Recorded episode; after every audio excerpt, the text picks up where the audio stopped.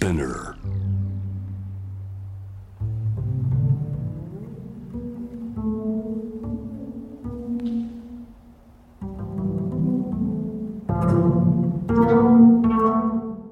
藤原信也新東京漂流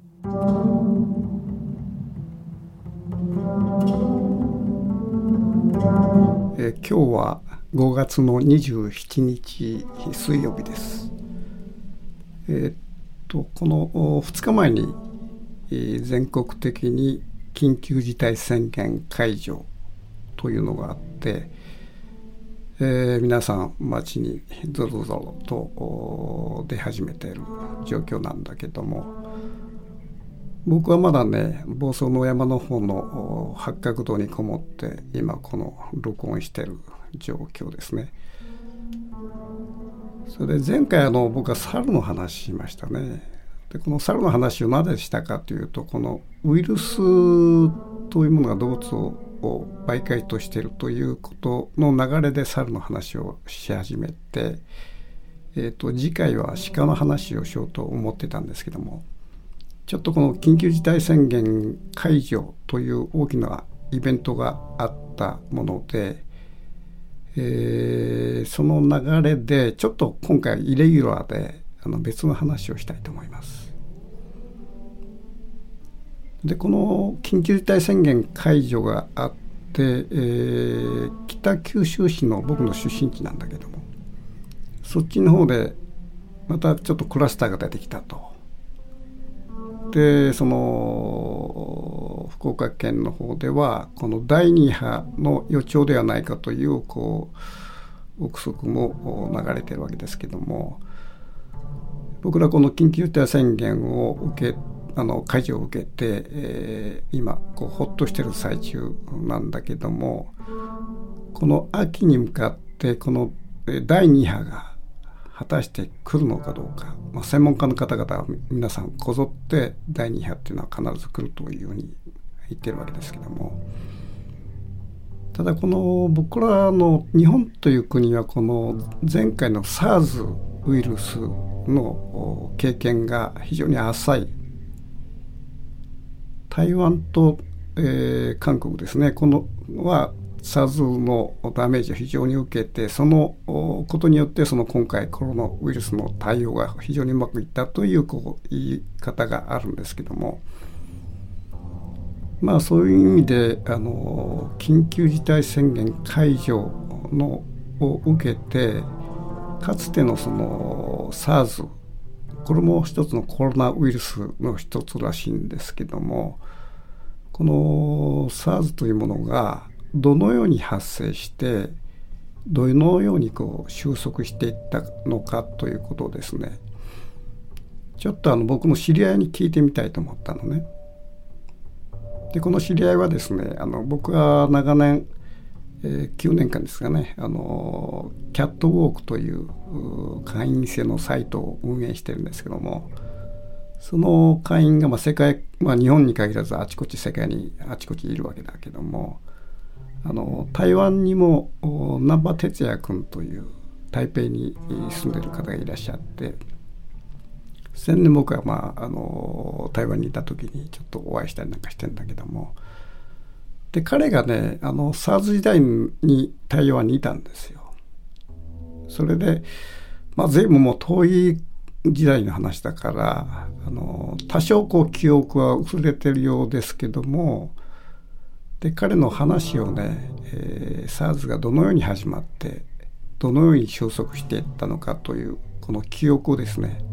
ちょっとここで話してもらうことはこの今から僕らがコロナウイルスの第一波に向かってどういうふうに、えなっていくんだろうかというこの僕らのこうある心配事っていうものを何らかの形でこヒントを与えてくれるんじゃないかということで彼に電話をですねして、えー話しましたそのやり取りを聞いていただいてあの僕らが今後そのどのようにねこうコロナウイルスに対処すべきかということのヒントも多少はあると思いますから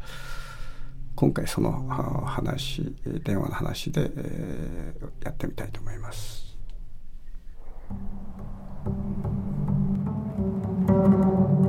えー、SARS っていうのは日本は経験してないじゃない。はい。80年代だよね、これ。よく覚えてるのがですね、寒くなったら、うん、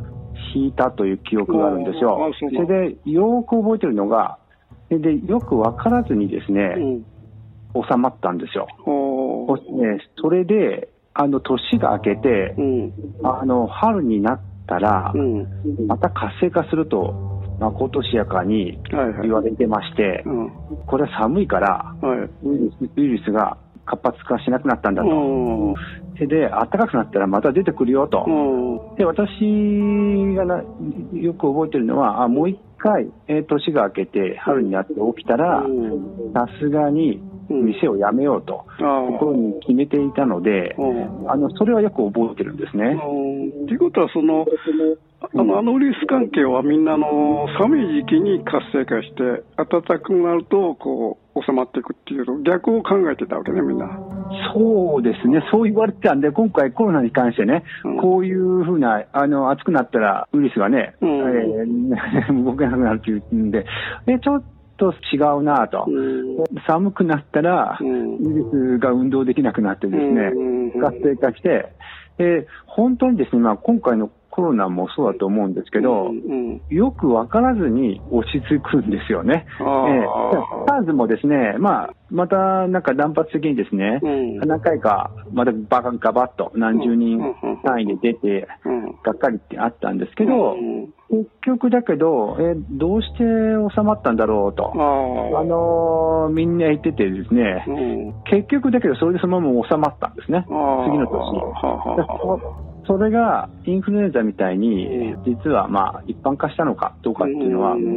なんだかよくわからないまま、回復宣言みたいなですね。まあ、自然消滅みたいな感じ。そうですね。えー、で、ナンバー君その時は、あの、最後の時は、はい、あの、台北にマッサージ店をもう開いて何年目ぐらいなの、はい、私5年は経ってると思いますね。うん、あの、香港もね、あの、ひどかったので、で、香港、台湾、という感じでしたね。やっぱり中国の南なんだな。そうですね。あの時も、えー、ちょっと何かやっぱ動物的なあれから出たんじゃないかという噂が出ておりました。あの、芝線のあの、あの式なんかにもほら、はい、中国の南はその、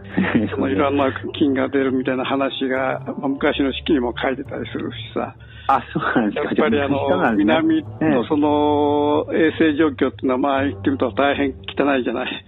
あの時もやっぱ中国は認めてはないと思うんですね。ええまあそんなふうに言われておりました。で、これあの、最初にそういう発生した時の状況っていうのはなんか信号とかそういうなんかあったのかな？一気にやっぱ人が亡くなるとですね、急にあのみんなあの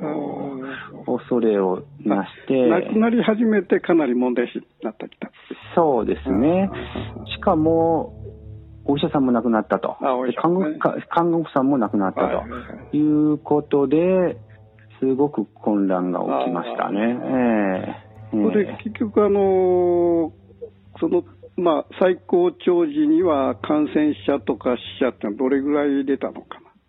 えっ、とですね、80人ぐらい。で、この、その当時のその台湾当局の対処っていうのは、なんかやったのかな？やっ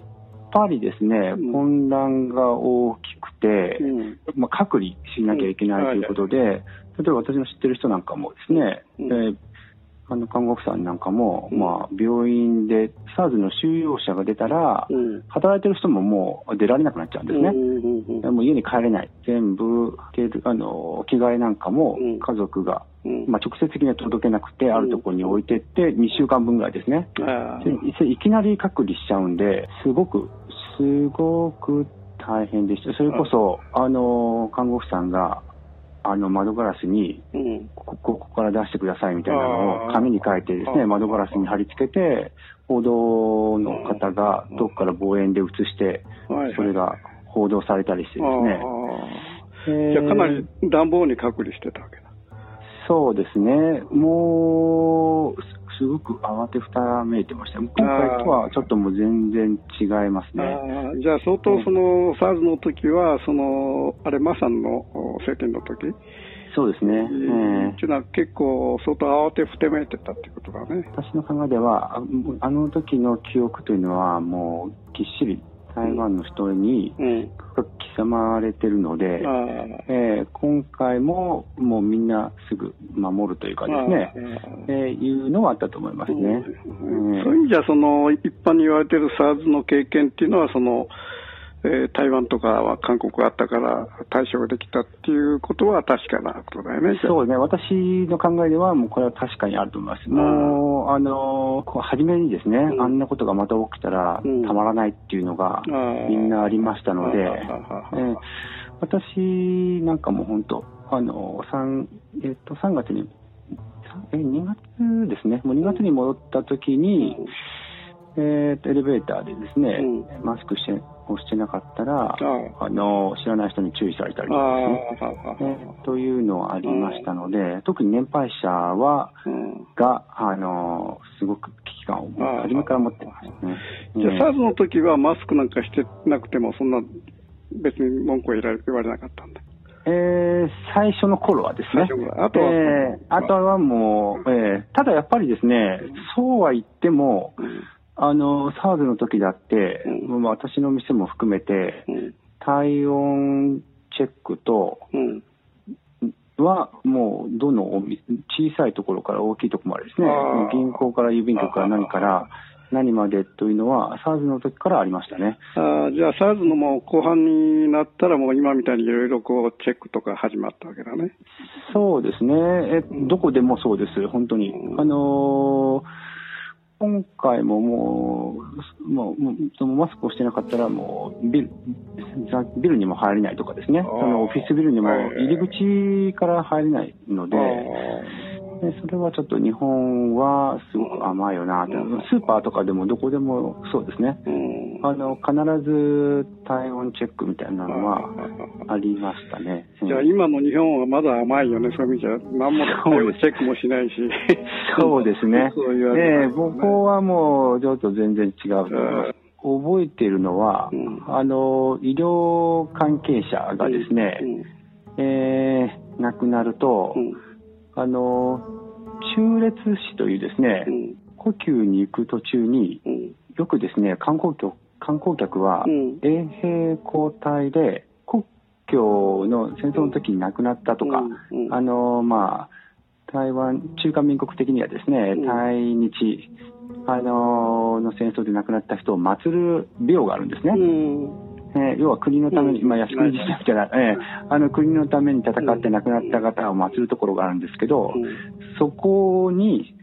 あの、お医者さんと看護婦さんをですね、祀ると。えー、まあ、要は国のために亡くな亡くなったという。あ国の犠牲だ。から、その、いわゆる店を閉めなさいっていう、あの、政府からのお達しはなかったわけ。え、ないですね。えー、それはないです。今回は、3月ぐらいに夜の店ですかね、うん、飲み屋さん。なんかには、あの私は来てましたけど、今回も、はい、あの店閉めなさいとか、そういうそのあのあの上からの強制はなかったあないですね。うん、えー、みんな開けてた、えー、そうですね、開ける、一般の店はないと思います。えー、ただ、本当にですね、台湾の人も行かないです。あのそもそもお客さんが行かなくなるので、私の店もそうですけど、それはもう2月の時点でですね、2月の時点で食べ物屋さんに行かなくなったので、私の店の隣にあの大倉があるんですけど、大倉のコンシェルジュが、まあ、知り合いなんですけど、もう、あの、もう三つ星レストランが、どこでも今は予約が取れると。あの、えー、日頃は取り、全く取れない店も、どこでも取れると言ってましたので、で台湾の人ももう行かなもう2月の頭の時点で行かなくなりました。それは今回のことよね。それは今回ですね。前回はそういう店はどうだった？いや、もう、もう前回もっとガラガラでしたよ。ガラガラ。ええ、もうガラガラどうん、もうだってホテルの宿泊客もあのいないし、あの、もう、あの、もう、もう、本当にガラガラでした。えー、まあ、要は人立っちゃいけないという。じゃあ逆にその、みんなを、割と緩く、こう、規制せずに、はい、いろんなその、IT 使ったりとかいろんなことで、こう、あの、むしろその頭脳的にやっていったっていうことなのかな。そうですね、一般その感染者に対するあれはすごく厳しいですよ、特に今回も。陽性どころか罰金ですのでね、えー、これはもう全然違います。の GPS を入れられるパターンもあるし、それプラスですね、あの警察と衛生局と、うん、あと台湾ってあの町長が結構力を持ってるんですね。うん、あのそこら辺が一体化して、うん、あの監視をする。例えば GPS を入れられてる若者がですね、入ってるスマホを家に置き置いてあの遊び行ったケースがあったんですけど、定時間に訪問が来るので、まあ、それでバレて100万、100万、100万元、罰金100万元、300万円ぐらいですね、日本。あの、悪質だということで。そういう罰金者はたくさん出てますね。まあ、そういうのを報道されると、結構もう自分たちも身を引き締めなきゃいけないっていう。そうですね。あと、雰囲気的にですね、やっぱり、あの、周りの目も厳しいですね。えー、なので、勝手なことをできる雰囲気ではないですね。でこういう場合の、台湾の人の国民的なこう動きとその日本人っていうのはだいぶ違うかね、これ。違いますね。もうこれはもう全然違くて、うん、やっぱり日本の人は緩いですよね。えー、まあ、国の規模もあるかもしれないんですけど、全然その空気感が全然違います。台湾に行った、入った時点で、いろんな、いろんな空厳しい雰囲気があるので、自然とですね、守らなきゃいけないという感じを持ちます。もう3月末でかなりこう、コロナウイルスがもう蔓延している状態で、えー、東南アジアから帰ってきて、成田に入ってもさ、何のチェックもなくどんどん入ったか、そういう状態だね。ひどかったもん、ね、そうですね。でも私が思ってるのはもう2月の前半にですね、うん、帰った時に、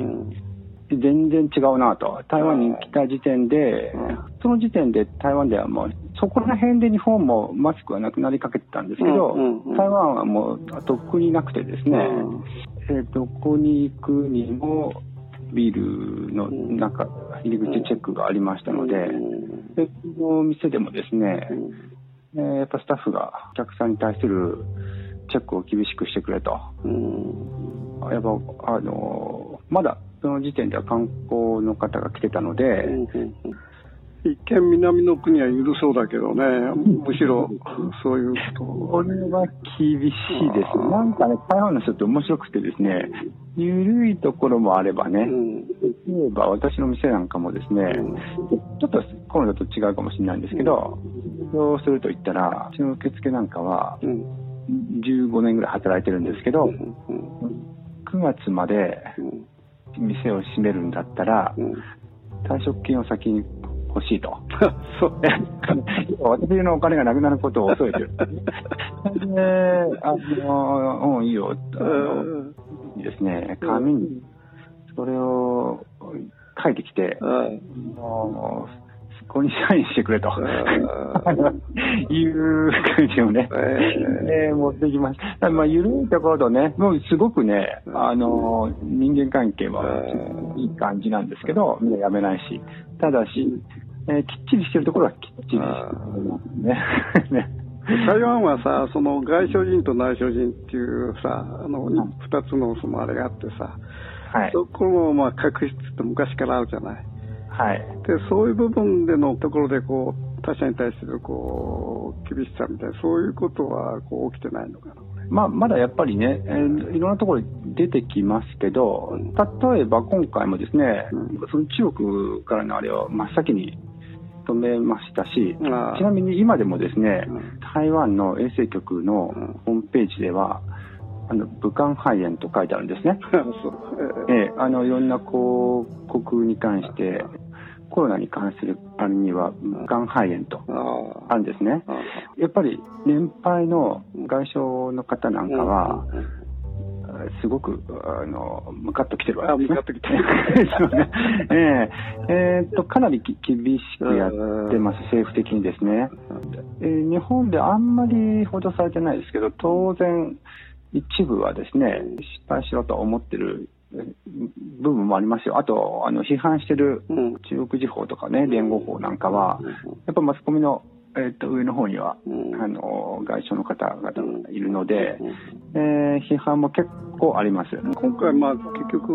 野場君はもう日本にこう帰ってきて、1か月以上なのかな？はい。そうですね、3月31日ですか、もう2か月か月。近いですね。はい。それ店を今、とりあえず家賃だけ半分払って、はい、えー、置いてる状態だよね。はい、そうね。で、えー、あのやっぱり帰って復帰するという予定はあるわけ？ありますよ、もちろん。うん、で私はこのまま収まった場合ですね、うん。6まあ、7月からオープンでき再オープンできたらいいなと思ってますけど、最悪9月、10月と思ってます。うん。うん、そのあたりでは、まあ、皆さんこう、いろんな店に行くようなこう状況になっていくのかな？と期待してますけどね、えー、ただもうですね、台湾の一般の食べ物屋さんとか、あとかもう普通にやってるみたいですよ。あのー、今、もちろんあっちに住んでる人間とはよく連絡してるんですけど、普通、ほぼ変わらないですね。もうまあ、じゃあ、まあ、ある意味で、その、台湾っていうのは、この世界の中でかなり特殊っていうか、そうですね。順調にいってるんだよね。先ほどのご質問だと、あのー、もう一般の日本人は今もう全く行けない状態ですね。私、台湾人か、あの、台湾の居留ビザを持ってる。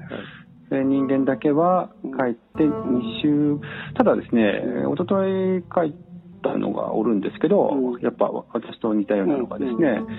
2週間隔離、自宅隔離は、あそれそれプラス、1週間、1週間、あのえー、注意して生活してくれと。いう、あれなので、実質3週間ですね。じゃあもう、その日本に限らず、いろんな国から来る人は、みんなその3週間。そうです。3週間縛りなので、ちょっとこの状態で帰ってもなという感じがしておりますね。うん、それは将来緩くなる可能性はあるのかああります、あります。さすがにそこまでは、あの今が、えー、世界的な流行ということで、うん、今日、今日か昨日かな、うん、30日ぶりぐらいにですね、うん、えっ、ー、と、また一人出たんですよ、台湾で。あなるほど、うん。それもメキシコ帰りの人で。ああ、やっぱり、やっぱりもう、その、まこんなのが出てくると、またね、ちょっとまた、沈むのが時間がかかるんですけど、基本的に、あのー、台湾、今回もですね、小陸公開の知り合いに聞いたら、あの台湾としてもあんまり日本とですね、えやっぱ経済的な問題で、うん、えー、ずっとこんなままにしてられないと、うん、えー、政府としては早く、一刻も早く戻したいけど、日本がこれだからしょうがないという状況らしいです。この SARS の時っていうのは、再燃現象っていうのはあったのかな？えなかったです。結果的になんか収まって、うん、えー、出る出ると、本当にですね、うん、今回のコロナと一緒だと思うんですけど、みんな出ると思ってました、また。えー、なぜなら、あの、収まった理由がよくわからなかったんですね。で、それでもう、いや、また出るでしょうで、で、また出るでしょうという意見のが多かったけど、出なかったという感じです。まあ、日本でも学者連中はね、冬になるとまた必ず出てくるっていう、まあ、みんな騒いでるけど。してますよね。同じだなと思ってますけど。ね、なんかこのウイルスってやつは、なかなか妖怪でね、そうですよね。人間のね、予想ってなかなかできないと思うんだよね。そうでしょうね。結果的、SARS の結果的にそう言えると思いました。うん。だからこう今も日本はさ、何やったわけじゃないんだけど、こう、だんだん感染者少なくなっていってるっていうことが起きてるわけじゃない。そうですね。多少は自粛したけどね。はい。なんかこう、ウイルスそのもののなんかこう、全体のこう生命力っていうかな、そういうのがこうしぼんでいってない感じするんだよね。ありますよね。えー、だから SARS の時のさっきの話聞くと、やっぱりなんかこう、妙にこう、アバウトにこうウイルスもしぼんでいったりとかね、するようなそう、あの、本当一割というかですね、うん、あやっぱ目に見えないだけにですね、うん、それで、あの時も起きるという行為が大きかったので、うん、あみんな、まあ私もそうだし、私ももう一回起きたら、あの、起きた瞬間に、うん、えー、っと、目を閉めようと思ってましたからね。どうせまた半年間はできなかった。さすがにもう、もう、無理かなと思って、で、周り、私の周りもみんなそんな感じで言ってました。もう一回起きたらちょっと無理かな、みたいな。結局、あの、ダブルパンチ食らうと本当ね、そうですね。まあ、ボクシングでもそうだけど、ワンワンツーパンチ食らうとさ、もう、の、のかされちゃうじゃない。うんそうですね。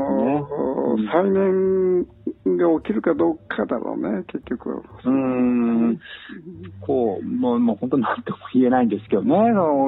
誰もわからないと思うんですけど、サースの時は、まあ幸い、起きなかったと。どこ行ったのかなっていう感じなんですけどね。あんだけ、あんだけ人を、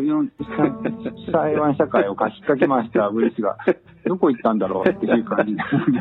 フラチネスだよね。そうなんですね。えー、た だですね、うん、えー、まあ、また、静まって起こるかどうかは別にして、うん、あの、サーズの時は、収まる時ですね、うん、えっ、ー、と、ちょこちょこ出ました。出ました。ってことありました。えええー、このままだから、私のサース経験だと、このままゼロに一気に行くという感じはしてないんですけどね。まあ、その、そういう感じで、どんどん消えてほしい、いってほしいという感じですね。本当そう思っております。うんというわけであの SARS の消え方収束の仕方っていうのは極めてアバウト。なんか南国の中でスーッと消えたような感じがあってなんか滑稽感すらあるんですね。だからこの、えー、ただまああの日本で100年前にあったスペイン風邪の時代においてはこの第2波の方がすごい被害をもたらしているということがあったりこのウイルスってのはなかなか読めないんですね。まあ、そういう意味でこの台湾 SARS のようにいつの間にかスーッとフェードアウトしてくれたらなということを思いながら沼君とのやり取りをしていました、えー、それではまた来週。来週はまたあの猿の話に続いて、えー、鹿の話に多分なると思います。